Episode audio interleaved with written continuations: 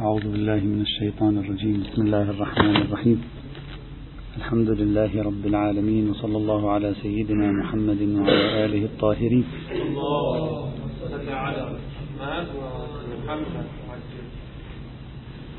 وصل بنا المطاف إلى الفصل الثالث من فصول البحث حول آه، نظرية المصلحة. في الفصل الأول تحدثنا عن المصلحة بوصفها أساسا في البنية في بنية الشريعة الإسلامية. تكلمنا هناك عن قاعدة تبعية الأحكام للمصالح. في الفصل الثاني تكلمنا عن المصلحة بوصفها قاعدة وأداة في الاجتهاد الشرعي. تكلمنا هناك عن مجموعة من المحاور العلاقة بين النص والمصلحة المصالح المرسلة الاجتهاد الذرائعي في الفصل الثالث قلنا نتكلم عن المصلحة بوصفها أداة تطبيقية. وقلنا أن البحث يمكن أن يوضع في محورين المحور الأول في فقه الأولويات وقانون التزاحم انتهينا من منه بحمد الله تعالى. والمحور الثاني والأخير من الفصل الثالث المصلحة أساسا في إدارة السلطة والسياسة الشرعية. هذا عنوان بحثنا. المصلحة أساسا في إدارة السلطة والسياسة الشرعية يعني المصلحة بوصفها أساسا في إدارة السلطة والسياسة الشرعية. اليوم سوف أتكلم في تمهيد آه، يحاول أن يفتح آفاقنا على طبيعة الموضوع الذي نريد أن نبحث عنه ولكنني بالبداية أقول بأننا سوف نبحث هذا الموضوع باختصار لأن هذا الموضوع له تشعبات في فقه السياسي الإسلامي ولا نستطيع أن نخوض في كل آه، فروع هذا الموضوع وفصوله فقط نأخذ بما يتصل بلب القضية المتصل بالمصلحة بنفسها فقط. كل مكان يفتح فيه الحديث عن العلاقة بين الدين والدولة يفتح الحديث عن نظرية المصلحة. يعني في كل مكان أنت تجد كلاما حول العلاقة بين الدين والدولة. سوف تجد بشكل تلقائي حديثا حول نظرية المصلحة فكرة المصلحة مقولة المصلحة وما شابه ذلك. لماذا؟ لأن هناك ترابطا شديدا بين المصلحة وبين آه، علاقة الدين بالدولة. العمل السياسي العمل السلطوي الدولة الإسلامية التنظيم الإسلامي الحركة الإسلامية الحزب الإسلامي ما شئت فعبر. كله يقوم فيما يقوم على فكرة المصلحة في إدارة السلطة. ولا تجد أحدا منهم استطاع أن يتجاوز هذه الفكرة بسهولة إلا أن يوكل أمر الدولة إلى غيره. كما فعل السلفية في المحاصصة التي اتفقوا عليها في توكيل أمر الدولة إلى ولي الأمر وأخذهم هم أمر الدين. إما أن توكل الدولة إلى ولي أمر خارج منفصل عن إطار المرجعية الدينية حينئذ ترتاح أنت من الأمور وهو يتولى المصلحة بنفسه أو أن تجعل ولي الأمر هو بنفسه يشتغل على أساس الشريعة ويشخص المصالح على أساس الشريعة ويفكر بذهنية الفقه وبذهنية الاجتهاد الشرعي. هنا تصبح القضية أكثر صعوبة. في الفكر الإسلامي السياسي يوجد اتجاهان أساسيان في قضية المصلحة إذا أردنا أن نرسم خارطة كلية. الاتجاه الأول وهو اتجاه أن الدولة أو الحركة الإسلامية تقوم على تطبيق الشريعة بشكل كامل نحن فقط نطبق الشريعة على أرض الواقع. وكل شيء اسمه نشاط ولي الأمر كل شيء اسمه نشاط الدولة الإسلامية ليس سوى تطبيق الأحكام الأولية والثانوية. على أرض الواقع لا أكثر ولا أقل ولا يوجد شيء آخر.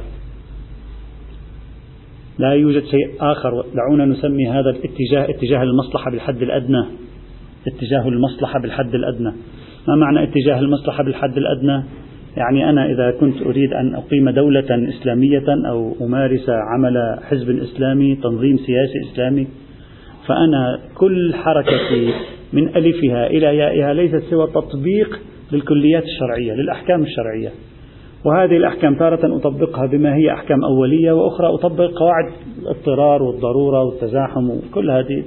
لا يوجد شيء آخر أستطيع أن أفعله. اسمه المصلحة خارج هذا الإطار وهذا المربع. وبالتالي أين تكون المصلحة هنا؟ المصلحة هنا تكون في في حركية العناوين الثانوية في موضوع التزاحم في فقه الأولويات هناك أنت تطبق المصلحة تقول هذا مصلحته أهم من هذا في الشريعة فنطبق هذا إلى آخره مثلا. وبالتالي خاصية ولي الأمر في هذه المدرسة الفكرية السياسية الإسلامية خاصية ولي الأمر يعني النقطة التي يمتاز بها ولي الأمر عن غيره ليست شيئا إلا أنه هو الذي يشخص العناوين الثانوية ولا يحق لغيره أن يشخص العناوين هو سواء كان فردا أم جهة أنا نتكلم على جميع النظريات السياسية الإسلامية. هو الذي يشخص العناوين الثانوية وتحققها في الخارج. هو الذي يشخص موضوع العناوين الأولية على مستوى الشأن العام وتحققها في الخارج. هو الذي يشخص مستويات المصالح والمفاسد ليجري قانون تزاحم لا غيره. هذا هذا قيمة ولايته بناء على هذا الاتجاه. أنه هو الذي يفوض إليه حكرا ولا يفوض لأي شخص كان أو لأي جهة كانت. يفوض إليه تعيين العناوين الأولية. في الشأن العام تعيين العناوين الثانوية في الشأن العام تطبيق قانون التزاحم في الشأن العام لا غير. هذا اتجاه. الاتجاه الثاني لا. الاتجاه الثاني يقول في إطار ما نسميه إدارة الدولة أو إدارة الحركة الحركة السياسية الإسلامية يوجد مساحة اسمها عناوين أولية وعناوين ثانوية. هذا لا نشك فيه. مساحة اسمها قوانين تزاحم هذا لا نشك فيه. يتولاها أيضا ولي الأمر جهة كان أم فردا. لكن توجد مساحة أخرى ولي الأمر فقط ينطلق فيها من رؤيته هو للمصلحة. يأتي يقول تزاحم وغير تزاحم وفي عنوان اضطرار هنا ما في عنوان اضطرار في عنوان هنا لا حرج في عنوان لا ضرر. أصلا لا يستخدم كل هذه المفردات الموجودة في القواعد الفقهية والقواعد الأصولية فقط هو في مساحة ما يقول أنا هنا أرى مصلحة. ما في حاجة لقانون تزاحم أنا أرى مصلحة للشأن العام للمسلمين عموما أرى مصلحة وعلي أن أسن قانونا وألزم الناس بمقتضى هذه المصلحة. هذه نسميها مدرسة المصلحة بالحد الأعلى. لماذا؟ لأنها لا تجعل يد ولي الأمر مقيدة بمصلحة داخل إطار ما نسميه العناوين الأولية ثانوية قاعدة تزاحم فقه الأولويات وإنما خارج إطار هذا المربع أيضا توجد مساحة هو وإياها هو يرى مصلحة يشخص لا تستطيع تسأله تقول له مولانا مثلا وين كيف أجريت قاعدة التزاحم هنا؟ هل لك أن تشرح لنا كيفية إجراء قاعدة التزاحم في هذا المورد؟ يقول لك أنا لم أجري قاعدة التزاحم. هل لك مولانا أن تبين لي ما هو العنوان الثانوي الذي دفعك إلى إلزام الناس بالموضوع الفلاني أو سن القانون الفلاني؟ يقول لك أنا ما عندي عنوان ثانوي هنا. أنا عندي أنني مفوض من قبل الشريعة في هذه الدائرة أن أسن أحكاما أو ألزم أوامر معينة طبقا لما أراه أنا من المصلحة. اترك هذه هذا السيستم الكلاسيكي الذي أنت اعتدت عليه اتركه جانبا وتعال إلى هذه الدائرة المنفصلة. هنا تظهر مثل نظرية منطقة الفراغ كما شرحناها في العام الماضي. هنا تظهر مثل ما يسمى مثل منطقة الولاية العامة المطلقة للفقيه. هنا تظهر نظرية الإمام الخميني التي تحدثنا عنها أشرنا إليها. في آه، العلاقة بين النص والمصلحة عندما قارنا بين نظريته ونظرية الإمام الطوفي. في هذا النوع من المصلحة أنت غير خاضع لا لعناوين أولية ولا لعناوين ثانوية ولا فقه الأولويات ولست مطالبا أن تبرر بأي شيء اجتهادي. فقط أنت مطالب أن تثبت أن في مصلحة هنا. والباقي فوض إليك أن تجعل القوانين أن تلزم الناس أن تمنع الناس أن تدير أمور الناس بما تراه أنت من المصلحة. إذا صار عندنا اتجاه المصلحة بالحد الأدنى في إدارة السياسة الشرعية وهذا يميل إليه كثيرون. اتجاه مقابل المصلحة بالحد الأعلى في إدارة إدارة السياسة الشرعية وهذا مثل مدرسة آه، سيد باقر الصدر وأوسع منها مدرسة الإمام الخميني. في الاتجاه الثاني المصلحة صار لها قدرة عالية وتأثير كبير في السياسة الشرعية. لا نتكلم الآن عن الاجتهاد الشرعي انتهينا من بعد الاجتهاد الشرعي.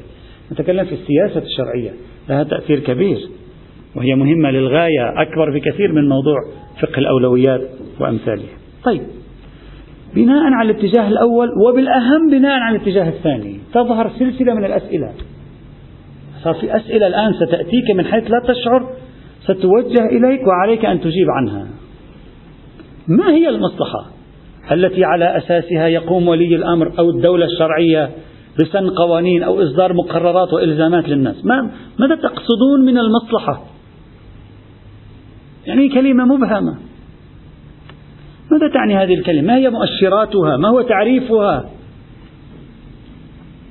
الشيء الذي يستهدفه ولي الأمر لتحقيقه من خلال سلسلة القوانين التي يصدرها. هذا الشيء الذي يستهدفه وتسمونه أنتم بالمصلحة. ما هو هذا؟ لا ننتهي للوهلة الأولى ربما كثير منا مثلا لم يسأل نفسه هذا السؤال. لأننا نقول عادة يرجع إلى ولي الأمر في تعيين المصلحة. أما ما هي المصلحة؟ هذا يحتاج إلى بحث. هذا يحتاج إلى إفراد بالذكر. كل ما نعرفه في النظرية الأولى خاصة في النظرية الثانية أن هناك مساحة من السياسة الشرعية يوكل أمرها إلى ولي الأمر جهة كان أم فردا. ويقوم هو بالتصرف فيها طبقا للمصلحة. من حقنا أن نسأل سؤالا بسيطا. ما معنى طبقا للمصلحة؟ فكرت أنت بمعناها؟ للوهلة الأولى هي سهلة لكن حاول أن تفكر فيها تجد ستجدها صعبة. خاصة على الاتجاه الثاني. ستجد أنها ليست تعريفها ليس بسيطا. والآن كما سوف نشرح ستظهر القضية أكثر تعقيدا مما نتصور. إذا مجرد إحالة قضية ممارسة السلطة وإدارة السياسة الشرعية إلى مرجعية المصلحة في فقه الدولة. مجرد هذه الإحالة لا يعني أننا وضعنا يدنا على الحل حلت المشكلة. هكذا نحن في كتاباتنا الإسلامية هكذا نقول. نقول والدولة الإسلامية قد حلت المشكلة. يابا كيف حلت المشكلة؟ حلت المشكلة عندما أعطت ولي الأمر في دائرة المتغير في دائرة المستجد في منطقة الفراغ في غير ذلك أعطته يدا مبسوطة على قواعد المصلحة. ما معنى على قواعد المصلحة؟ فتقول حلت المشكلة ثم ما معنى على قواعد المصلحة؟ هذا هو السؤال الذي ينبغي أن نبحثه لنستكمل تحليل نظرية المصلحة في مجال إدارة إدارة السياسة الشرعية. طيب. واليوم بدیل چیه؟ یعنی مثلا ببینید اتجاه دوم به خاطر بحثه ثابت و متغیر عرصه سیاست عرصه سیار و نسبیه روی کردش مثلا آورد روز آورد به مصلحت اون اتجاه اول چیکار میکنه با این مثلا؟ يوجد قواعد تزاحم الآن سأنقل لكم نصا عن الشيخ رفسنجاني يكشف كيف أنهم انتقلوا في التفكير من قاعدة من قواعد الثانوية إلى قاعدة المصلحة. يقول لك قواعد تزاحم. إذا في مورد للتزاحم هنا أطبق. ما في مورد لا أطبق. لا أعطي ولي الأمر صلاحية.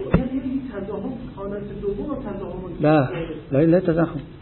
هو هذه قيمة. هذا الذي شرحناه في العام الماضي بالتفصيل لما شرحنا نظرية ما سميناه بالمرجعية الإنسانية المساعدة. ليس الموضوع موضوع قاعدة تزاحم. ليس أبدا. أوسع من قاعدة تزاحم قاعدة تزاحم. إذا لا خلاف بين الإمام الخميني وبين أحد. لا خلاف بين سيد الصدر وبين أحد. إذا قاعد تزاحم عن الثانوية ما في خلاف بين أحد.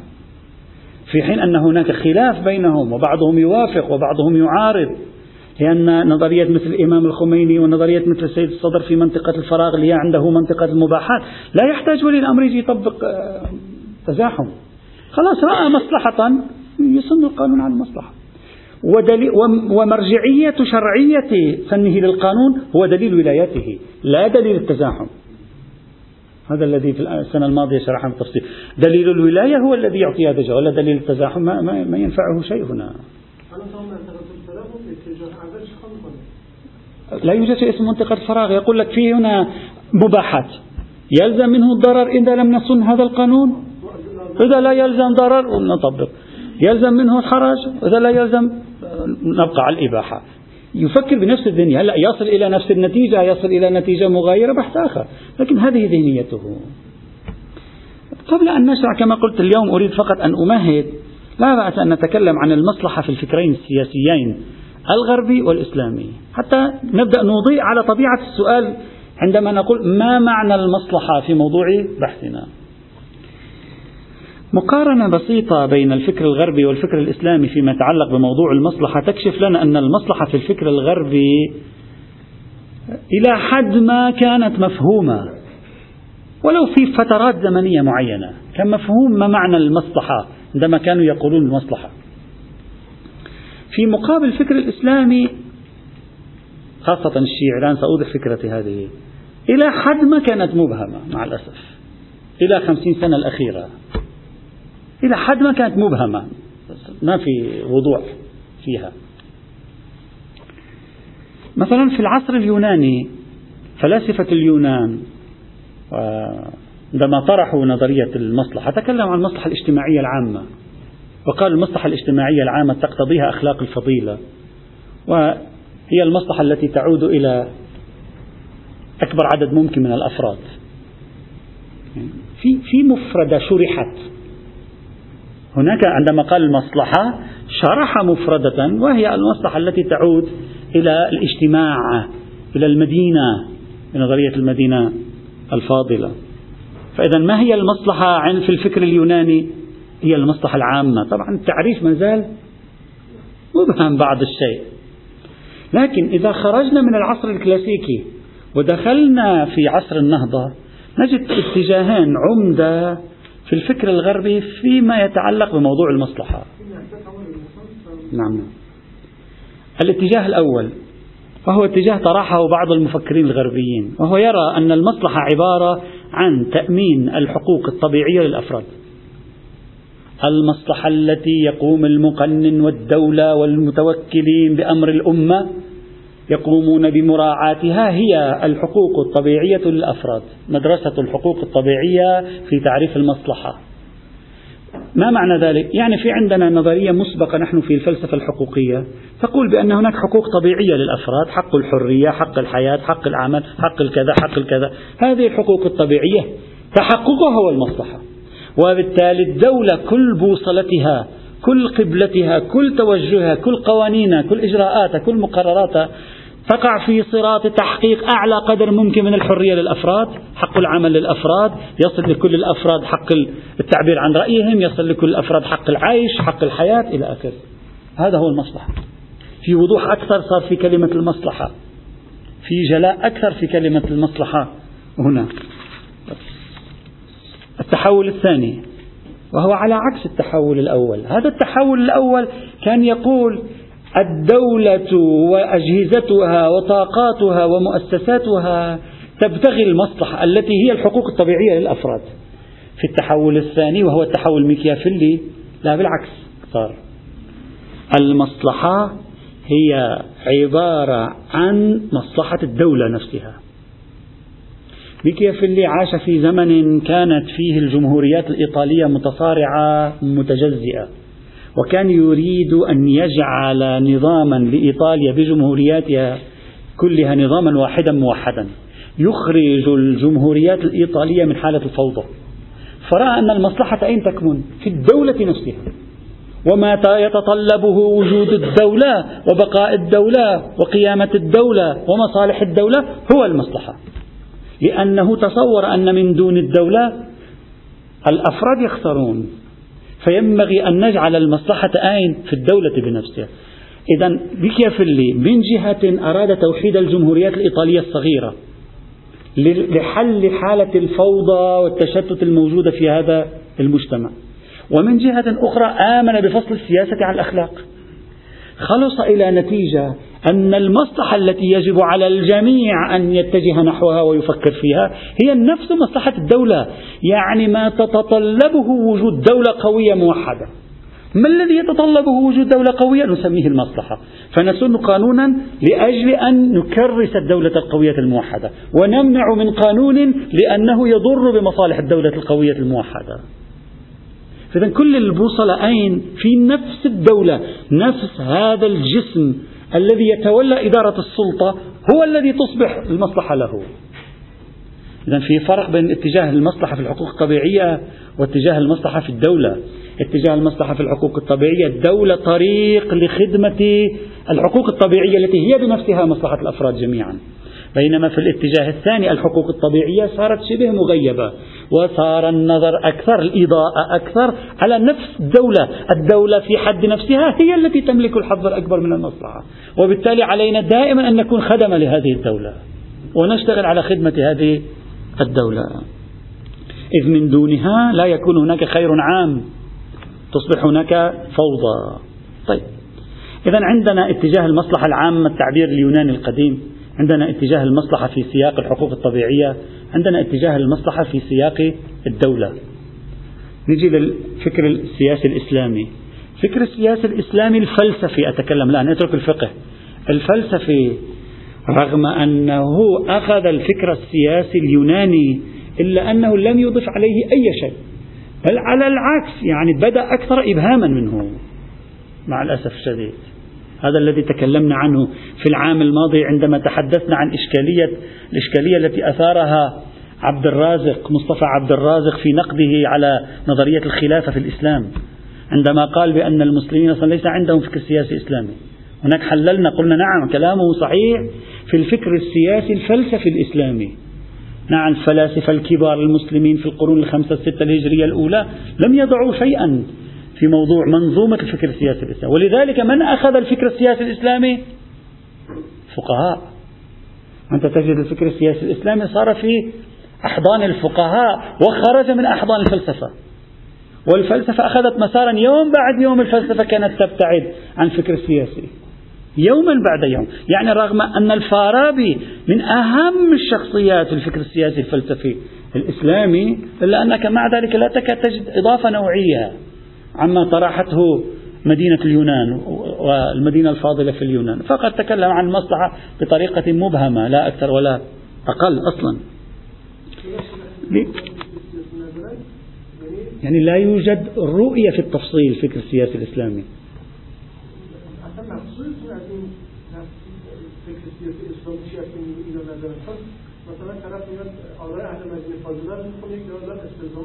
وهذا هو الذي هناك موجود هو نفسه اليوناني. نحن نتكلم عن إضافة.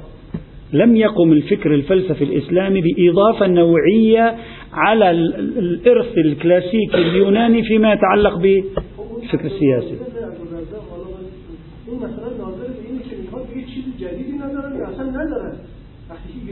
لا. بصرف النظر عن عبد الرزاق أتينا به الآن كمثال. نحن هناك فصلنا بين الفكر الفلسفي والفكر الفكري نحن هناك كنا بصدد الإشكال على عبد الرازق هو يريد أن يقول لا يوجد في الإسلام فكر سياسي. واستشهد على ذلك بالفلسفة الإسلامية. وأنها لم تقدم شيئا. أخذت ما عند بيان كتبته. مما يعني ما عندهم شيء. يعني في بطن الحياة الإسلامية لا يوجد شيء. ما عندهم. لو عندهم كان كان انعكس في فلسفتهم. هم فقط استنسخوا ما قاله اليونان. بينما مثلا في مباحث الوجود الفكر الإسلامي الفلسفي عنده إضافة نوعية. ليس أنه مجرد مستنسخ للفلسفة اليونانية. هنا هي النقطة الأساسية. شيئا فشيئا غاب موضوع كيف نمارس الحكم. وغرقنا أكثر فأكثر في الفلسفة وخاصة في علم الكلام في من الذي يحكم؟ يعني أكثر شيء نحن انشغلنا في التاريخ الإسلامي على المستوى العقلي انشغلنا في من الذي يحكم؟ لم ننشغل في كيف نحكم؟ من الأحق بالخلافة؟ من لعل التاريخ تاريخ العصور الإسلامية المبكرة العصور الإسلامية المبكرة ترك أثرا على المسلمين عبر كل الحقب الزمنية.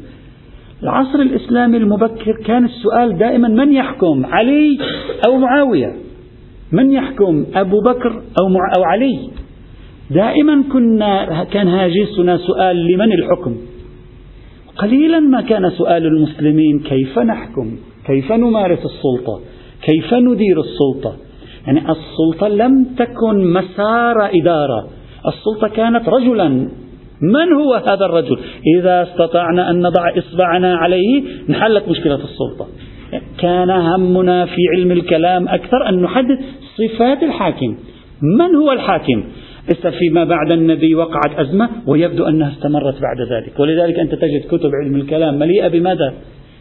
مليئة بمن هو الحاكم وما هي الصفات التي ينبغي أن يكون عليها الحاكم وما هي سماته وما هي مواصفاته وما هي أخلاقياته وشرط العدالة وشرط العلم وشرط الكذا. هذا هو الذي ندرسه في علم الكلام. إذا على مستوى الدراسات العقلية فلسفة وكلام لا تكاد تجد شيئا إضافيا. وإذا وجدت تجد جواب السؤال الآتي. من هو الذي يحكم؟ لكن قليلا ما تجد جواب سؤال كيف أحكم؟ لا يوجد فصل مستقل في ذلك. يتوارث في كتب علم الكلام كيف أحكم. فقط علماء الفقه تلقوا هذا الموضوع. أنا سأتكلم عن علماء الفقه ماذا قالوا؟ تلقوا بحث السلطة وبحث الحكومة أكثر من آه هذا البحث.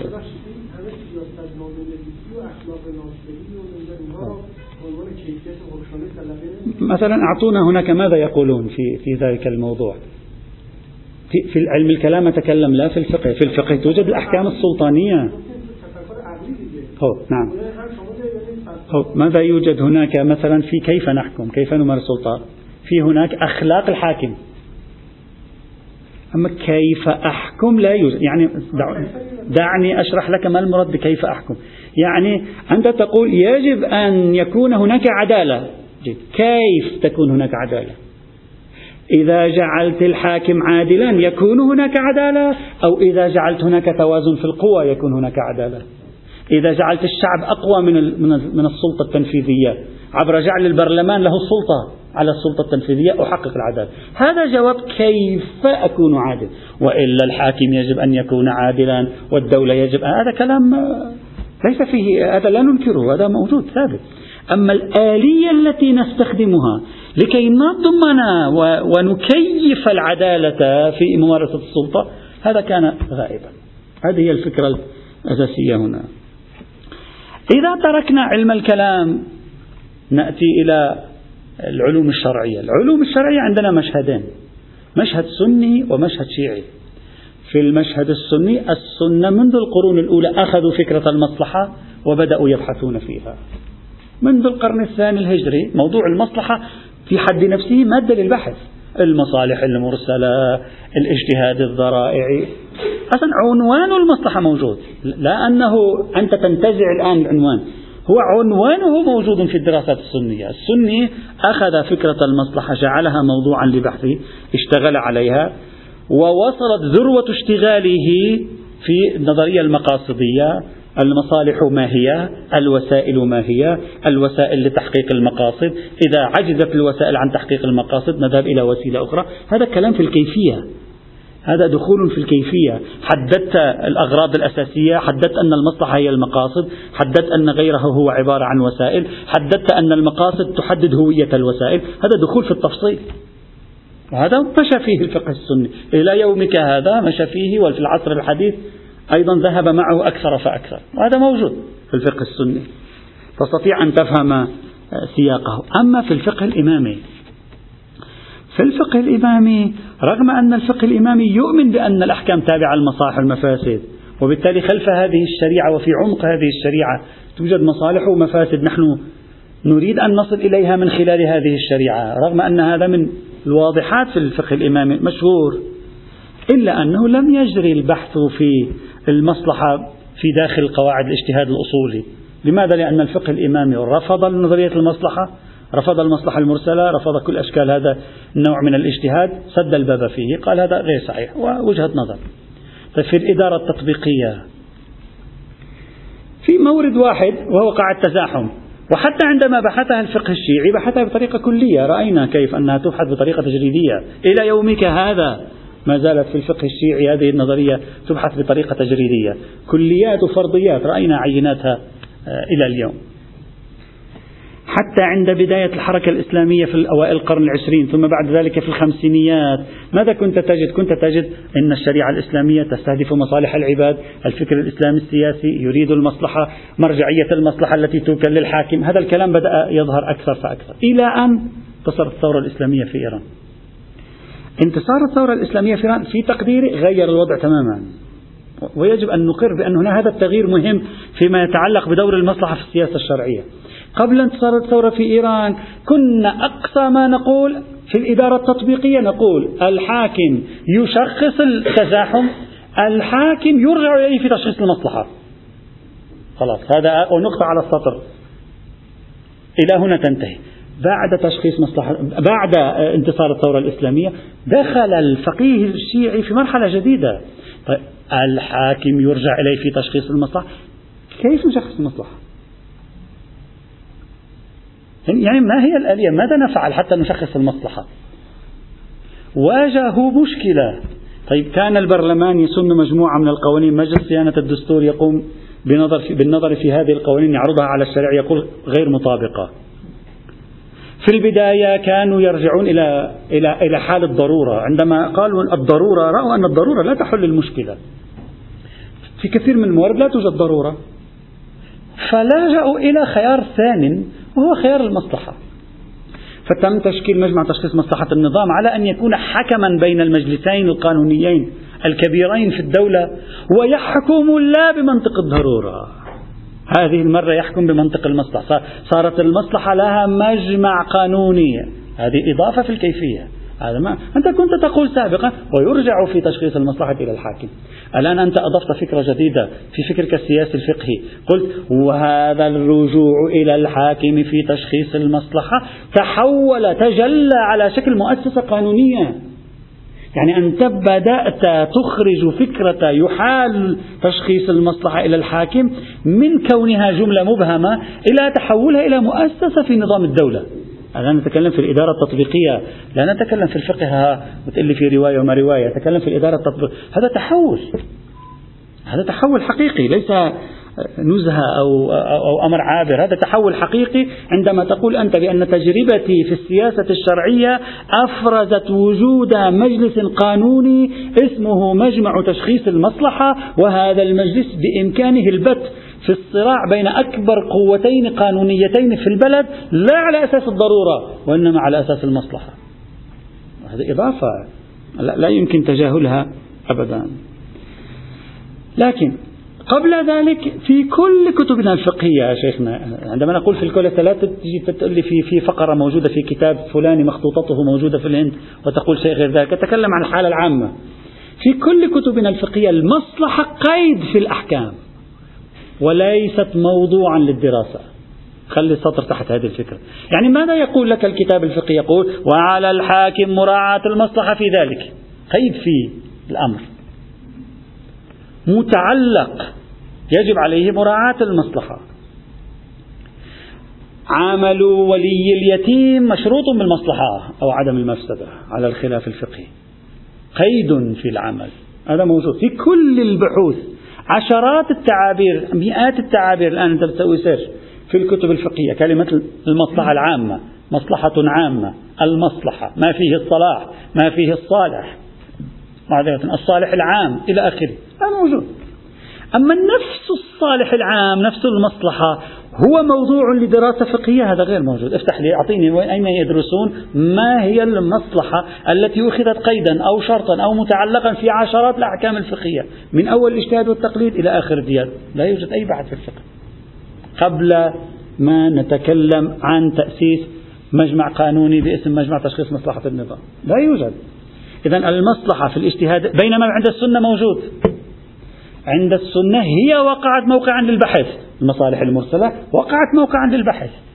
هي وقعت موقعا للبحث. المقاصد والوسائل هي وقعت موقعا للبحث. ما هي؟ كيف نشخصها؟ ما هي معاييرها؟ أنواع المصالح. مصالح عليا مصالح متوسطة مصالح دنيا. هذا دخله الفقه السني الفقه الشيعي. لا. تجد نص للشهيد الأول في كتاب الفوائد والقواعد. ماخذ من الكتب السنية في موضوع المقاصد. نعم صحيح. هذا كررنا مرارا. تكلمنا عن هذا الموضوع.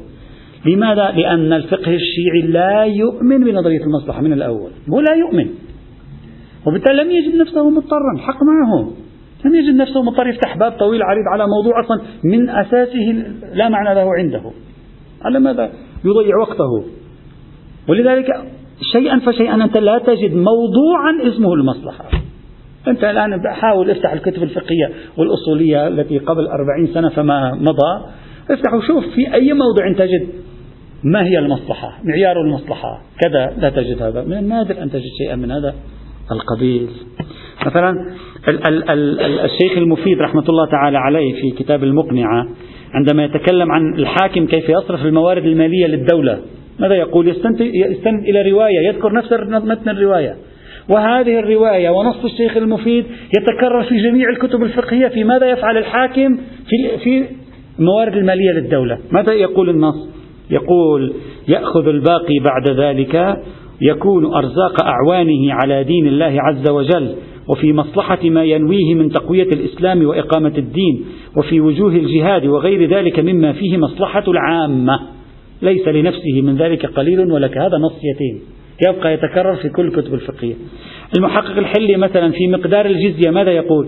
لا حد لها بل تقديرها إلى الإمام بحسب الأصلح. هذا التعابير القليلة النادرة التي تجدها في هذا آه، الإطار. إذا ما, الذي أريد أن أصل إليه؟ أريد أن أقول في الفكر الفلسفي الغربي إلى بدايات عصر النهضة المناخ الكلاسيكي كان أيضا مجمل مبهم المصلحة الاجتماعية العامة. في عصر النهضة بدأ الحديث عن تفصيل ما هي هذه المصلحة. فريق قال الحقوق الطبيعية فريق قال نفس حق الدولة نفس مصلحة الدولة. في الفكر السياسي الإسلامي في الفقه الإسلامي عندنا تيار العلوم العقلية وعندنا تيار العلوم النقلية. في العلوم العقلية لا توجد إضافة نوعية في هذا الموضوع. يعني عادة يبحثون من هو الحاكم. أما ما, هو ما كيف يحكم؟ نادر هذا. في المقابل في العلوم الشرعية لا. انقسمنا إلى سني وشيعي. السنة تلقوا موضوع المصلحة. بنفسه موضوعا بوصفه موضوعا للبحث. في أصول الفقه في غير أصول الفقه. أنت مثلا تجد كتب الأحكام السلطانية تشرح للحاكم كيفية إدارة السلطة بدرجة معينة. كتب الأحكام السلطانية للفراء للماوردي. نحن ليس عندنا في التراث الشيعي كتاب اسمه الأحكام السلطانية. بالمعنى الذي في الأحكام السلطانية التي نعم عندنا في آخر بحث الأمر بالمعروف عن المنكر شؤون الحاكم وما يفعله مثل هذا النص. لا أكثر ولا أقل. والسبب في ذلك أن الفقه الشيعي لم يؤمن بنظرية المصلحة من الأول لم يجد نفسه مضطرا. في العصر الحديث تغير الوضع. بعد خوضنا التجربة تبين أننا صرنا بحاجة إلى قوننا. فنزلنا كلمة يرجع يرجع إلى الحاكم في تشخيص المصلحة إلى تحويل هذه الكلمة إلى مؤسسة. مؤسسة قانونية جزء من نظام قانوني يدير حركة موضوع المصلحة بوصفها حلا للتنازع. مع ذلك ما يزال يوجد نقصها. بوصفها حلا للتنازع. إذا نحن نخطو خطوات مهمة في هذا السياق آه، وصولا إلى آه، تشريح فكرة المصلحة.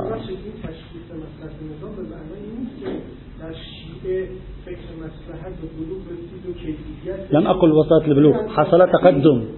حصل تقدم في لم يكن مو قبل خمسين سنة شيخنا أرجوك أن تأتيني بكتاب عنوانه الفقه, الفقه والمصلحة. كتاب واحد أعطيني كتاب. الآن مئات المقالات والكتب تحت عنوان الفقه والمصلحة هذا هو التحول. المصلحة صارت موضوعا للبحث الفقهي. مئات الكتب والمقالات الآن في الفضاء الإمامي. مؤسسة قانونية موجودة هذا هو التحول الذي أعني. أعتني بكتاب قبل ستين سبعين سنة فما مضى إلى عصر المفيد والمرتضى. هذا جداسة ما عندنا شيء من القبيل. بعد از تشخیص مصلحت بود یعنی بعد از تشخیص مجموعه تشخیص میان حالا فکر کردن که چجوری ما تشخیص مصلحت بدیم که این تولید شد. یعنی این مجموعه لا أتكلم نظر أو لم ينظر. أنا أقول مجمع تشخيص المصلحة أحد التجليات أن المصلحة تحولت إلى موضوع للاهتمام عندنا. هذا الذي أريد. لا أريد أن أقول نضجت التجربة وانتهينا ونظرنا وانتهينا لا أقول حصل تحول لا نستهين به. يعني تحول مهم جدا. هذا التحول قبل ثمانين سنة.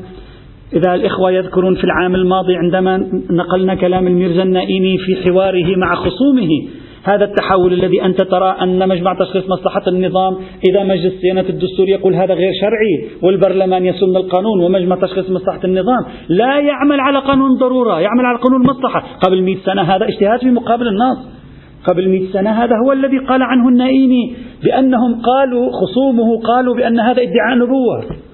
يعني أرجو أن ننتبه نحن لأننا ولدنا في هذه التجربة لا نشعر بأن هذا تحول. هو في الحقيقة تحول كبير. ما كان يعرفه الشيعة من قبل ما يألفون مثل هذه الأفكار. هلا الآن تقول لي أنت تحول إيجابي تحول سلبي؟ توصيف يرجع إليك. لكن في جميع الأحوال هذا تحول.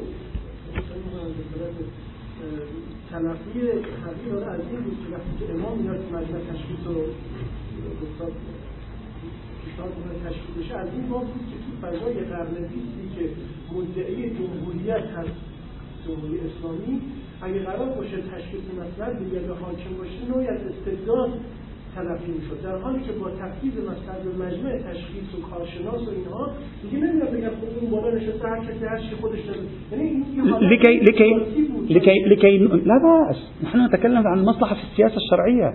لا نتكلم عن مصلحة في الاجتهاد شيخنا. نحن نتكلم عن السياسة هو هذا الذي نحن نتكلم عن فقيه يقيم دولة دينية ويأتي في باله تأسيس مجمع متخصص بتشخيص المصالح تشخيصا يلزم السلطة سلطة مجلس صيانة الدستور. هذا كافي. ثم هذا تحليلك لتبرير الإمام لمجمع تشخيص مصلحة النظام. أما نص الإمام يوحي بشيء آخر يوحي بأن بضرورة أن لا تخسر أن لا تفشل التجربة. أشرنا إليه سابقا. إذا لديه أيضا عدة وجهات يعني زوايا ينظر فيها إلى هذا الموضوع. إذا ما أريد أن لذلك أنقل نصا عن في جلسات مراجعات القانون الأساسي في إيران شيخ هاشم رفسنجاني ينقل هو يقول يقول هو في رأيه بأننا فشلنا حينما أحلنا قضية حل النزاع بين المجلس الشورى الإسلامي وبين مجمع تشخيص مصلحة النظام عندما أحلناه إلى منطق الضرورة. فشلنا فذهبنا إلى تأسيس مجمع تشخيص مصلحة النظام. هذا تحليله. الآن وقائع تاريخية لا أدري. لكن إذا صح هذا التحليل معناه أن المقنن الإسلامي الشيعي الإمامي في إيران وجد أن منطق العنوان الثانوي لا يستطيع أن ينقذه. هذه حقيقة هذه. تعجبك لا تعجبك توافق عليها لا توافق عليها هذا الذي حصل. وجد أن فكرة العنوان الثانوي لم تعد قادرة على الاستجابة. فأتى بصياغة قانونية مؤسسية لفكرة المصلحة والتي بإمكانها أن تقول البرلمان على حق ومجلس الدستور ليس على حق رغم أن مجلس الدستور يتكلم من موقف شرعي. هذا لا تستهن به. أرجو أن أنك تنفصل عن ما تعودت عليه وتفكر فيه جيدا. هذا موضوع في غاية الأهمية. إذا قفزة لا أسميه تحول أصلا قفزة في ذهنية فقه المصلحة في الاجتهاد الإمامي على مستوى إدارة السياسة الشرعية. إذا هذا مشهد مختصر آه، في هذا الإطار. أيضا لكي أكمل هذا التمهيد لا بد لي أن أتحدث عن عنوان مفهوم المصلحة العامة. دائما نقول المصلحة العامة اللي هي وردت في تعبير الشيخ المفيد الآن اللي هو في الأصل تعبير رواية. ما معنى المصلحة العامة؟ لا بأس أن أشرت إجمالا قبل قليل لكن لا بد أن ندخل في التعريفات الأساسية في موضوع المصلحة العامة. طبعا موضوع المصلحة العامة هو مبرر لكثير من السلطات القضائية في العالم لإلزام أو منع. مثلا تجد السلطة القضائية قاضي يلزم الصحافة بالكشف عن مصادر معلوماتها مستندا في إلزامه للمصلحة العامة.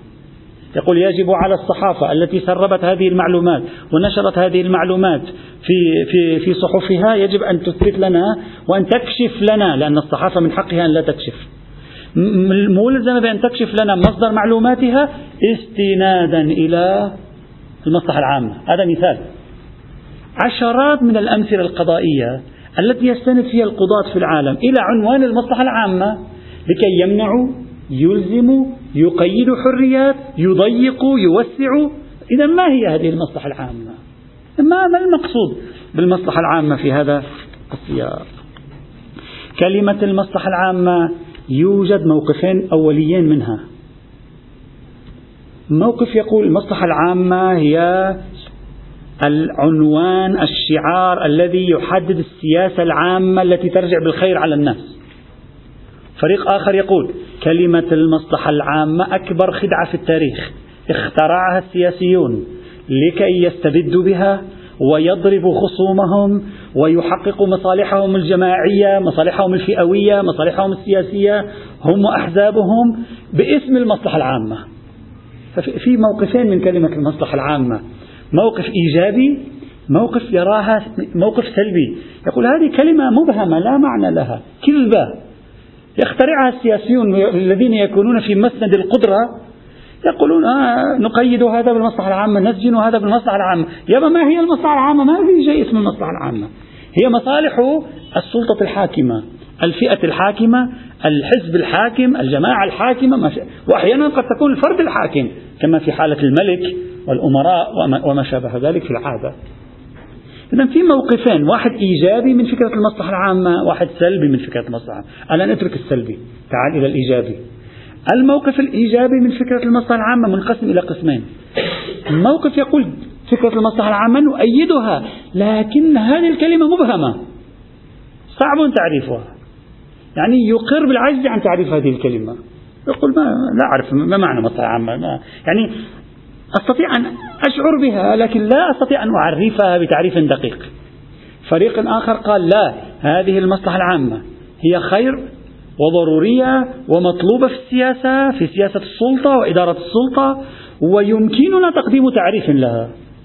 توجد ثلاث تعريفات هي أشهر التعريفات للمصلحة العامة. الآن نتكلم خارج إطار الفقه. ثلاث تعريفات هي الأشهر لفكرة المصلحة العامة. التعريف الأول. قالوا وهذا التعريف ميكانيكي حسابي رياضي. قالوا المصلحة العامة هي حاصل حساب بسيط ميكانيكي إذا صح التعبير لجمع مصالح الأفراد. أنت لما تجمع مصلحة زيد ومصلحة عمرو ومصلحة خالد ومصلحة بكر ومصلحة سعيد ومصلحة أسعد تجمعها مع بعضها بعضا تشكل المصلحة العامة. هذه المصلحة العامة. المصلحة العامة هي نتيجة جمع مصالح الأفراد. نتيجة جمع مصالح الأفراد. هذا التعريف طبعا في دراساتهم تعرض لمشاكل كثيرة. قالوا هذا التعريف جمع مصالح الأفراد. لا يوجد شيء اسمه جمع مصالح الأفراد. منتهى هذا التعريف مصالح الأكثرية. ما هو الناس لا تلتقي على مصالح. مصالح الأكثرية ستكون. يعني أنا أسأل زيد ما هي مصلحتك؟ نسوي استفتاء عام. ما هي مصلحتك يا زيد في الموضوع الفلاني يقول ألف؟ يا عمرو يقول ألف يا بكر يقول ألف يا خليل يقول ألف. ثم الأغلبية تقول ألف. الناس تختلف وتتخلف في مصالحها الفردية. عادة خمسة في المئة سيقولون باء فإذا أنت تعتمد الحساب الرياضي في تعريف المصلحة العامة معنى ذلك عمليا. أنت تعرف المصلحة العامة في 90% من الحالات بمصلحة الأكثرية. وبالتالي هذا ليس مصلحة للجميع. ما زال هناك مجموعة من الأفراد لم تستطع أنت أن توصل إليهم ما فيه المصلحة. أنت وفيت بحق الأكثرية ولم تتمكن من الوفاء بحق الأقلية. نحن لا نتكلم الآن عن حق الأكثرية والأقلية نتكلم عن المصلحة العامة. التي يفترض أن يعود خيرها ويعم خيرها الجميع. إذا هذا التعريف مآله عمليا إلى مصلحة الأكثرية وليس إلى المصلحة العامة. هذا طبعا أنا لا أنا فقط أعرض وجهات النظر لأننا ندخل في بحث فيها. فقط أعرض وجهات نظر لكي في ضوء هذه الأبحاث نبدأ نتأمل النصوص الإسلامية. الفقه الإسلامي ماذا يتحمل في فكرة المصلحة؟ هذا الذي نريده. التعريف الثاني يأتي إن شاء الله تعالى والحمد لله رب العالمين.